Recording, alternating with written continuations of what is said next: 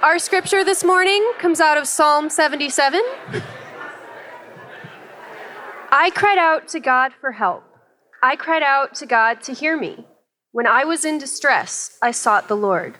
At night I stretched out untiring hands, and I would not be comforted. I remembered you, God, and I groaned. I meditated in my and my spirit grew faint.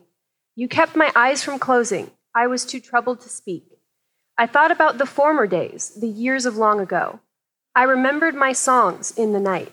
My heart meditated and my spirit asked, Will the Lord reject forever? Will he never show his favor again? Has his unfailing love vanished forever? Has his promise failed for all time? Has God forgotten to be merciful? Has he in anger withheld his compassion? Then I thought, To this I will appeal. The years when the Most High stretched out his right hand. I will remember the deeds of the Lord. Yes, I will remember your miracles of long ago. I will consider all your works and meditate on all your mighty deeds. Your ways, God, are holy. What God is as great as our God? You are the God who performs miracles. You display your power among the peoples. With your mighty arm, you redeemed your people, the descendants of Jacob and Joseph. The waters saw you, God. The waters saw you and writhed. The very depths were convulsed. The clouds poured down water. The heavens resounded with thunder. Your arrows flashed back and forth. Your thunder was heard in the whirlwind. Your lightning lit up the world. The earth trembled and quaked. Your path led through the sea, your way through the mighty waters, though your footprints were not seen. You led your people like a flock by the hand of Moses and Aaron. This is the word of the Lord. All right. Hey, good morning. Welcome to Trinity Community Church. It's great to see you. My name is Jeremy. I'm one of the pastors here. Uh, although you may not know it because I didn't preach the last two weeks, so maybe you've just forgotten. Even the founding members are like, I don't know, he looks familiar. But um, I am actually in this 10 uh, week series on praying the Psalms. I'm only preaching four of the sermons, uh, which is uh, sort of a, a, gift to me from our elder team. They wanted to give me a little extra downtime this summer. I was was glad to do it. We got all these young guys. We might as well just work them, you know. So uh, it's great to great to be up here. Great to be with you. And as we continue in this series on praying the Psalms, I want to step into one of the the tougher, more difficult topics, and that's unanswered prayer. I think if we're going to be focusing on prayer and focusing on the Psalms over the course of a whole summer, it would be a cruel thing not to address unanswered prayer. Now, it's, a, it's an overwhelming thing to, to step into it, to try to speak true words, to try to preach hope into the, the darkest moments of our lives, the most agonizing situations, or, or to those who are, who are suffering most deeply and who are most acquainted with grief and loss.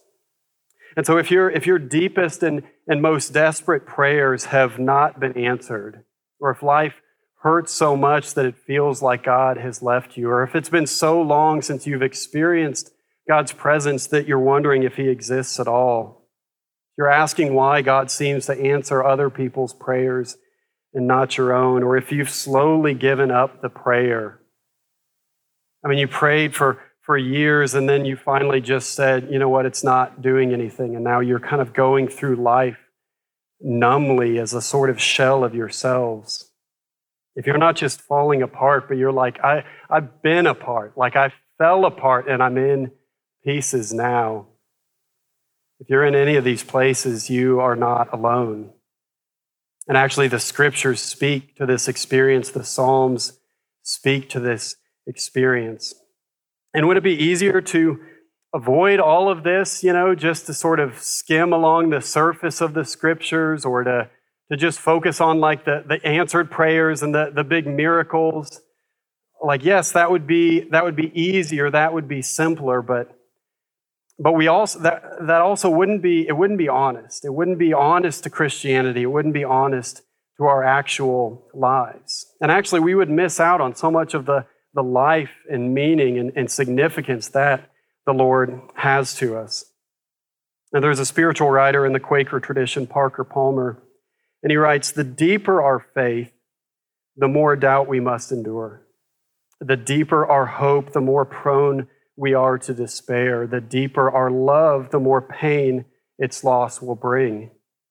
These are a few of the paradoxes we must hold as human beings. If we refuse to hold them in the hope of living without doubt, despair, and pain, we also find ourselves living without faith, hope, and love. And so today we're looking at unanswered prayer, and we're going to look at it in, in uh, three aspects engaging the silence, remembering the Lord, and walking in the dark. So engaging the silence, remembering the Lord, and then walking in the dark. Let me, let me pray for us uh, that the Lord would reveal things to us. Father God, you know each person in this room. You know them to the, to the very core of their beings better even than they know themselves. You created them, you sustain them. You are Father, Shepherd, Rock, and Refuge. And so, Lord, as we step into a difficult topic, would you give us your wisdom?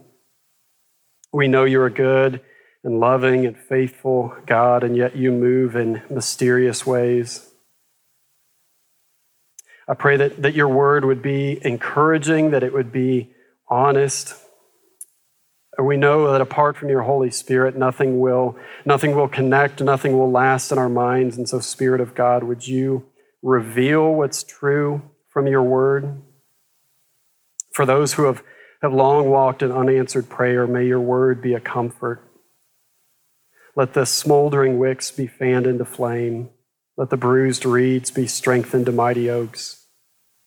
And so, Father, just build up your people, restore us today. We pray through Christ our Lord. Amen. All right, engaging the silence. Let's pick it up right at the beginning in verse 1. The psalmist says, I cried out to God for help. I cried out to God to hear me. When I was in distress, I sought the Lord. At night, I stretched out untiring hands, and I would not be comforted. I remembered you, God, and I groaned. I meditated, and my spirit grew faint. And so this, this psalm begins with this sorrowful, sorrowful expression of unanswered prayers that, that Asaph, the psalmist, has been crying out to God. He's been, been lifting untiring hands to God, that he's been groaning in, in his weakness, and he, and he continues to do so. I mean, he's, he's wrestling with the reality of life in a broken world, and he's crying out to God and not receiving an immediate answer. Now, as I said, this is a psalm of Asaph, who is one of the, the primary psalm writers in this book from 73 to 83. These are all the psalms of Asaph. He also wrote Psalm 50. And his psalms are brutally honest. I mean, they really engage in, in life as it is. It reflects a heart that's been broken, a life that has, has fallen apart. He, is, he has experienced sorrow, he is acquainted with grief, he has engaged the silence, he's walked in the dark. And so Asaph is our guy when it comes to lament, when it comes to unanswered prayer. And so you can feel it in his heart God, I have been crying out to you. I'm stretching out my hands to you. I'm, I'm staying faithful to you. I'm doing all the things, but I'm getting tired. My spirit is growing faint. He continues in verse 7 Will the Lord reject me forever? Will he never show his favor again? Has his unfailing love vanished forever? Has his promise failed for all time? Now, if you've been walking with God for some time, you've, you've experienced this moment, I'm sure. Asking where the Lord is, where is his unfailing love? Like you know mentally, intellectually that God is still there, you still believe in him, you still know him to be true, and yet you're asking God, where are you? Or as we looked at in Psalm 13, how long, O Lord? How long must I suffer? How, mu- how long must I be unable to hear your voice and see your face? How long must I dwell in this darkness? And the first thing to do with unanswered prayer is actually to embrace it. Not all of our prayers will be answered. Now, we struggle with this. If, if God wants us to pray to Him, if He's a good and loving Father, then why would He withhold good things when we ask for them? James 5 says the prayers of the righteous will be heard. So is the problem that, that we're simply not righteous enough or not good enough? Yet on the other hand, the Apostle Paul, we see prayed three times for something, and the Lord says, My grace is enough for you. And so I have prayed for many, many years that the Lord would bring healing into my life in, in different ways through what John Newton called these inward trials depression, anger, seasons of despair. And so it's okay to admit, and it's actually helpful and necessary to admit that prayer does not always work the way we want it to. Prayer itself can be an incredibly painful thing. Perhaps you've been praying for a spouse or praying for your marriage to turn around. Maybe you've been praying for a child for years, or maybe your adult child, is far from the Lord. Maybe you've had a close friend turn against you, or, or you're just longing for a close friend. Maybe you've lost a job, or your career is falling apart, or your finances have been a wreck as long as you can remember. Maybe it's your health that you've suffered with chronic pain, or there's some, some illness or cancer that keeps coming back, or frequent sicknesses you don't understand, and you pray and you pray and you pray and you pray, but it just doesn't seem like anything's happening. Your life in a broken world is exceedingly difficult. And there's this, there's this horrible lie that becoming a Christian will immediately make it better. You know, like if you're watching the TV evangelists, if those are even still a thing, or, or just the, the people that want to present the lighter side of Christianity and say, if you come to Christ, all your problems will go away. Like, we know that's just not true. A theologian, J.I. Packer, he says actually the opposite is true in the, his book, Knowing God. He says becoming a Christian makes life more difficult. And he says you still have all the problems of everyday life that a non Christian would have, but now you have like the Christian problems as well. Now you have the spiritual problems. Now you have church drama. Now you have spiritual warfare. Because it's in these moments of darkness, in the, in the silence of God, that the devil comes with all of his force. I mean, when you're in the dark, you're also getting beat up in that place from every direction. It is not easier to be a Christian. Now, it is true that we have the Holy Spirit and we're not alone in these things, but it certainly is not true that our problems just go away. And so we have to engage the silence. We can't just pretend that life isn't difficult. We can't just rehearse the, the trite sayings like it all works out in the end, or, you know, like if you just stop praying for a boyfriend, then you'll get one, you know? It's like, don't bring that weak stuff in the paint. Like, bring the truth. We will swat that away in this church. Like, we need to embrace reality. Asaph wrestling with God, like Jacob in the mountains, crying out to God, seeking God, groaning with hands stretched to heaven. We can engage the silence because God's silence is not the same as his absence. Like God's silence does not mean he is not there. God often lets our prayers go unanswered in this life, and he even seems to hide his face for a season, but it does not mean he's left you. It doesn't mean it'll last forever. It doesn't mean there's something wrong with you or he's punishing you. This is part of the Christian life. As we saw from that Parker Palmer quote, the deeper you go in the Lord, the more you experience the hiddenness of God, or maybe just the more you notice it. Perhaps if you just skim along the surface of life, you never have seasons of dryness because you don't really have seasons. But the deeper you go in the Lord, the more you will experience these things. And so we'll keep learning from Asaph in Psalm 77. The second thing is remembering the Lord. That might seem like an odd phrase, remembering the Lord. Like, what about the Lord? Remembering. But it comes straight from Psalm 77 in verse 3. Asaph said, I remembered you, God, and I groaned. I meditated, and my spirit grew faint. Now, Asaph, more than any of the other psalm writers, is constantly calling people back to Israel's own history. Like he refers to the Exodus in almost every single one of his songs. It's like his go to.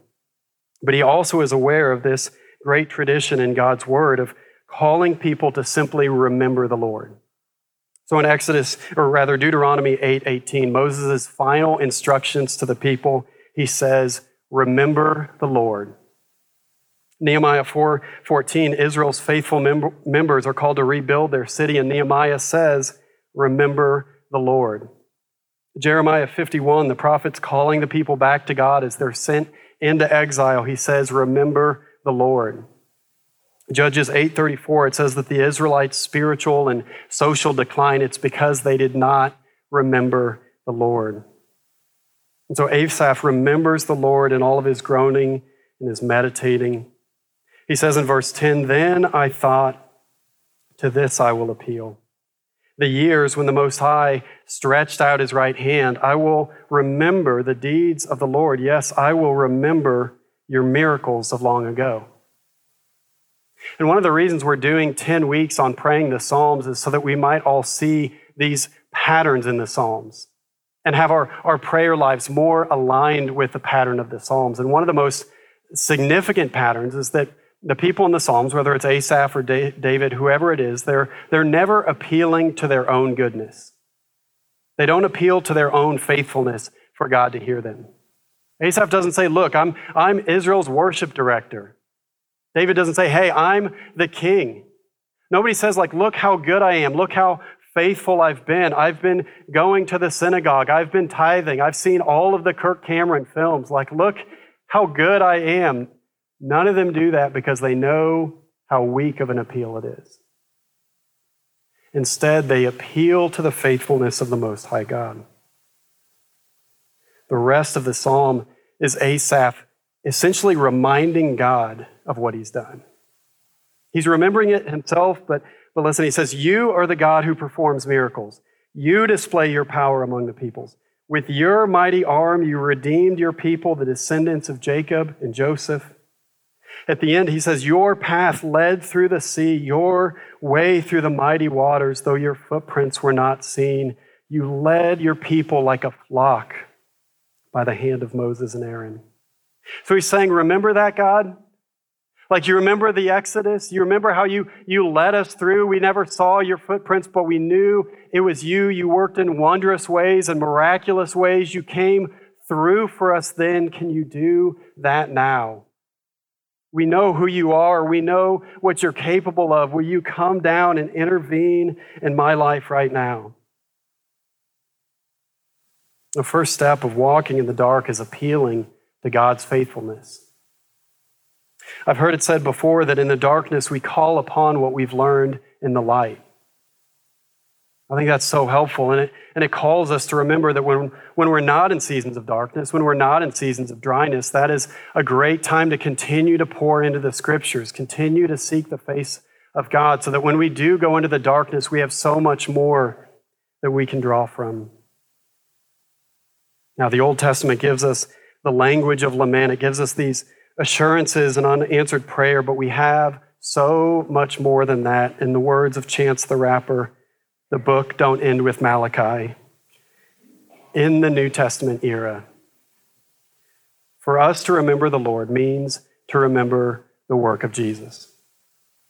Now, Jesus' whole life, eternally and on earth, his entire existence has been one of incredible love divine love being given and shared within the Trinity, Father, Son, and Holy Spirit, Jesus has known nothing but perfect love for all eternity.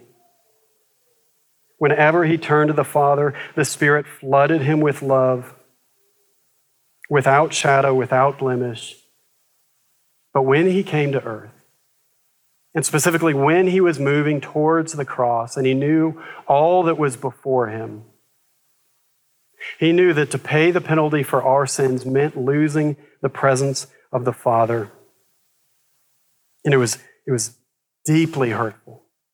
So in Matthew 26, 26, it says, Then Jesus went with his disciples to a place called Gethsemane. And he said to them, Sit here while I go over there and pray. He took Peter and the two sons of Zebedee along with him, and he began to be sorrowful and troubled, he said to them, My soul is overwhelmed with sorrow to the point of death.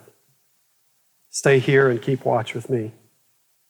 Luke 22 adds, Being in anguish, he, pre- he prayed more earnestly, and his sweat was like drops of blood falling to the ground. Back to Matthew 26, he prays, My Father, if it is possible, may this cup be taken from me, yet not as I will, but as you will. It says he went away a second time and prayed, My Father, if it is not possible for this cup to be taken away unless I drink it, may your will be done. Verse 44 So he left them and went away and prayed once more and prayed the third time, saying the same thing. And so this is Thursday night, and Jesus is in the garden. His disciples are falling asleep, but he is bearing the full weight of God's wrath. That's what the cup represents. It's God's righteous judgment against evil. He knows this is the only way that he must endure the loss of his Father's presence in death. He knew that he could walk away from the cross at any moment, or he could have delayed it. He could have just slipped through the crowds like he does earlier in the Gospels. But he stays and he, he wrestles. He cries out to God. He sweats blood. And he says, Yet not as I will, but as you will. Tim Keller's written, As horrible as the cup is, Jesus knows that his immediate desire to be spared must bow before his ultimate one to spare us. And so that was in the Garden of Gethsemane Thursday night, but it was the next morning that he was, was hung up on the cross at Calvary. And he cried out in the words of David from Psalm 22 My God, my God, why have you forsaken me? And there was no answer.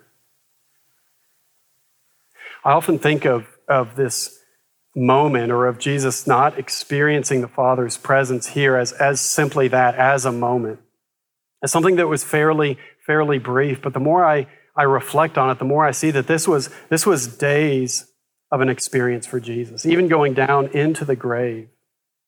And even just a few days of losing the Father's affection would have felt like a lifetime to Jesus. And Charles Spurgeon, in, a, in an evening Bible study in 1866, he said this from Psalm 22. He said, These are not so much the words of David as they are the words of David's son.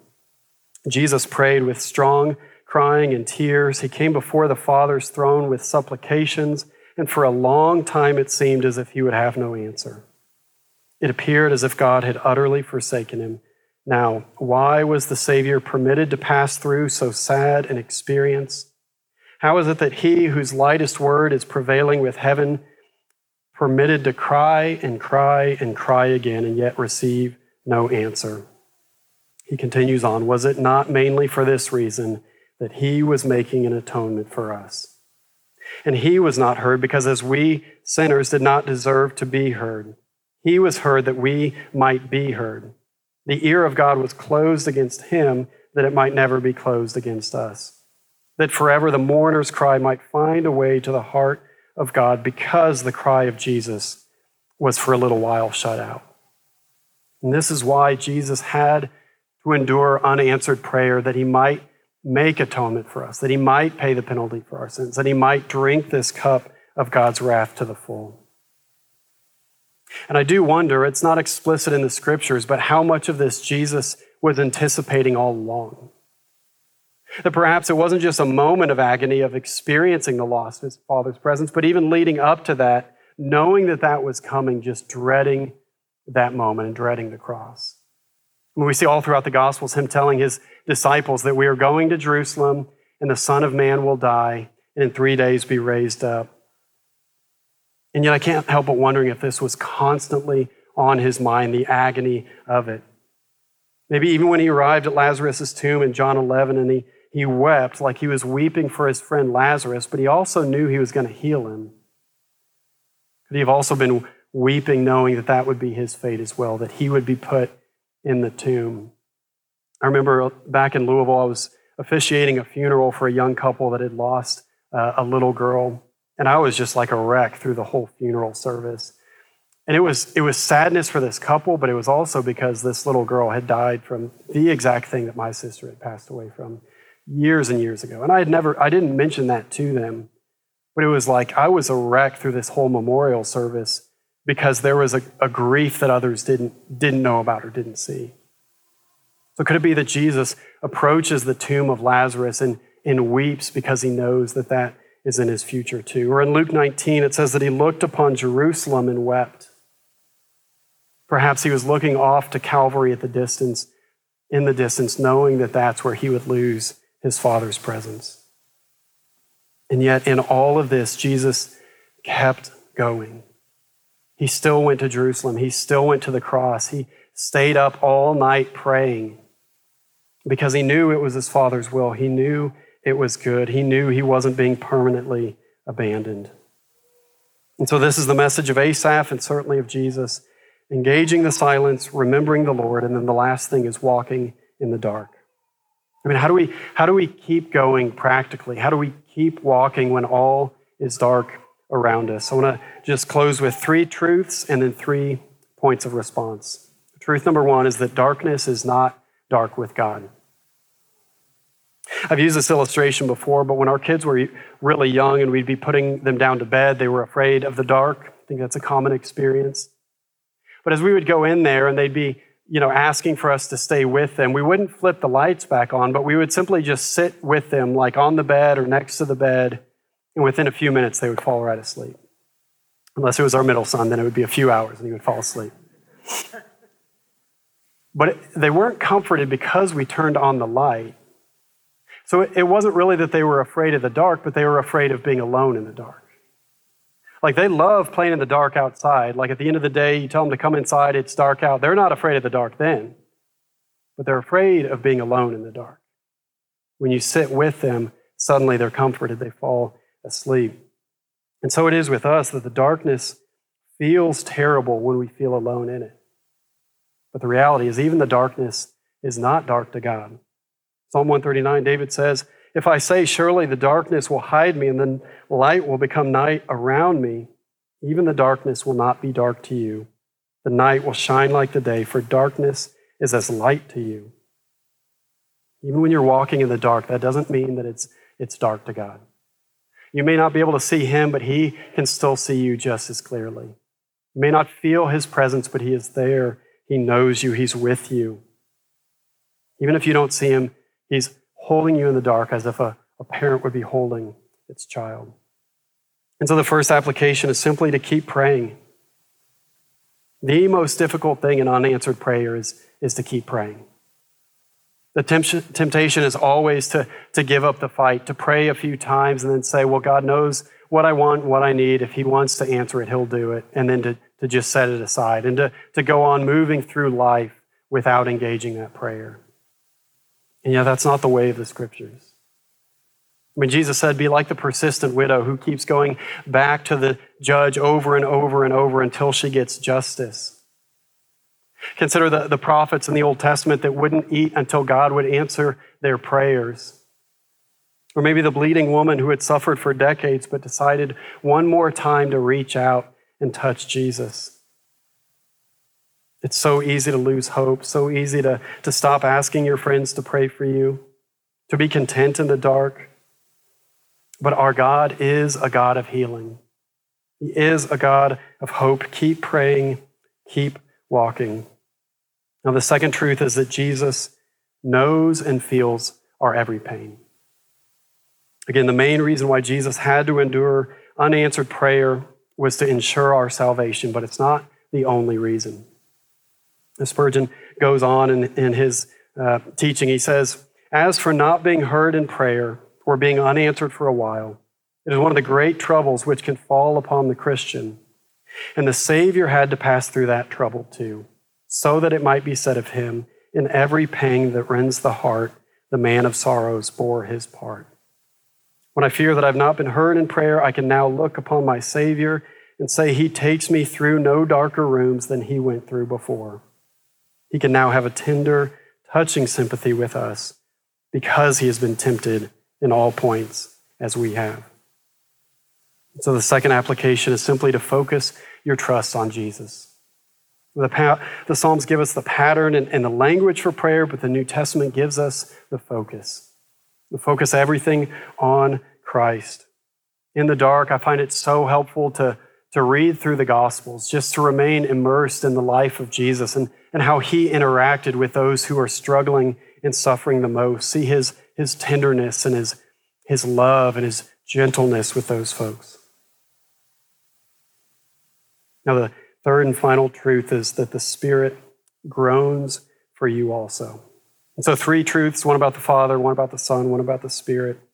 The third is that the Spirit groans for you. Romans 8 says, In the same way, the Spirit helps us in our weakness We do not know what we ought to pray for, but the Spirit Himself intercedes for us through wordless groans.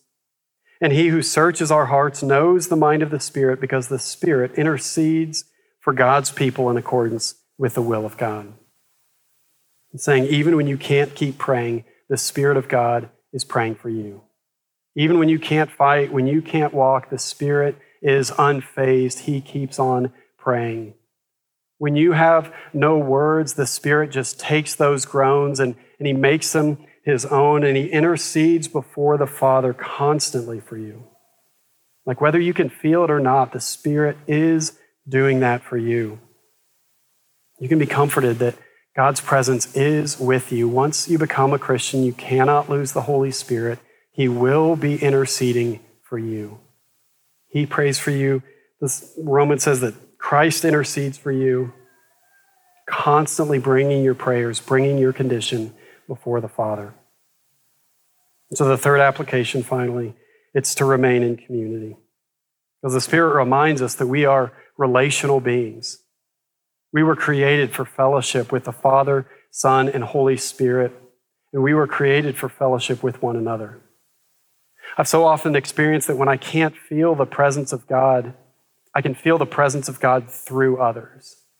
Like if I can't feel God's love directly, I experience the love of God through my brothers and sisters in Christ. And so we, we hold one another up, we hold one another together. When we can't feel anything spiritually, we can tend to still feel things relationally. And so keep walking together, keep praying together, keep asking for prayer. Even when you feel like other people are, are sick of it or you don't know if they can pray for you one more time, keep going to them. And if you're on the other side, keep praying for them. The Psalms are not just a private devotional book, they are community prayers. It's a community songbook. All of these Psalms are written in the context of community. If we try to understand unanswered prayer alone, if we try to respond to it by ourselves, we will not get very far. We'll be overwhelmed with hopelessness. But together, as a people, as brothers and sisters, we have this sort of secret weapon of Christianity that is the community. And so remember the Lord. Keep walking, even in the dark. The Spirit is with you. Remain in community. Know that one day the darkness will lift. Your wounds will be healed. Your body will be restored. Your relationships perfected. In the new creation, there is no night. There is no darkness. There's not even a sun because the glory of God gives light to everything forever and ever. Until then, we keep praying, keep walking, keep on, and we're in it together. Let's pray.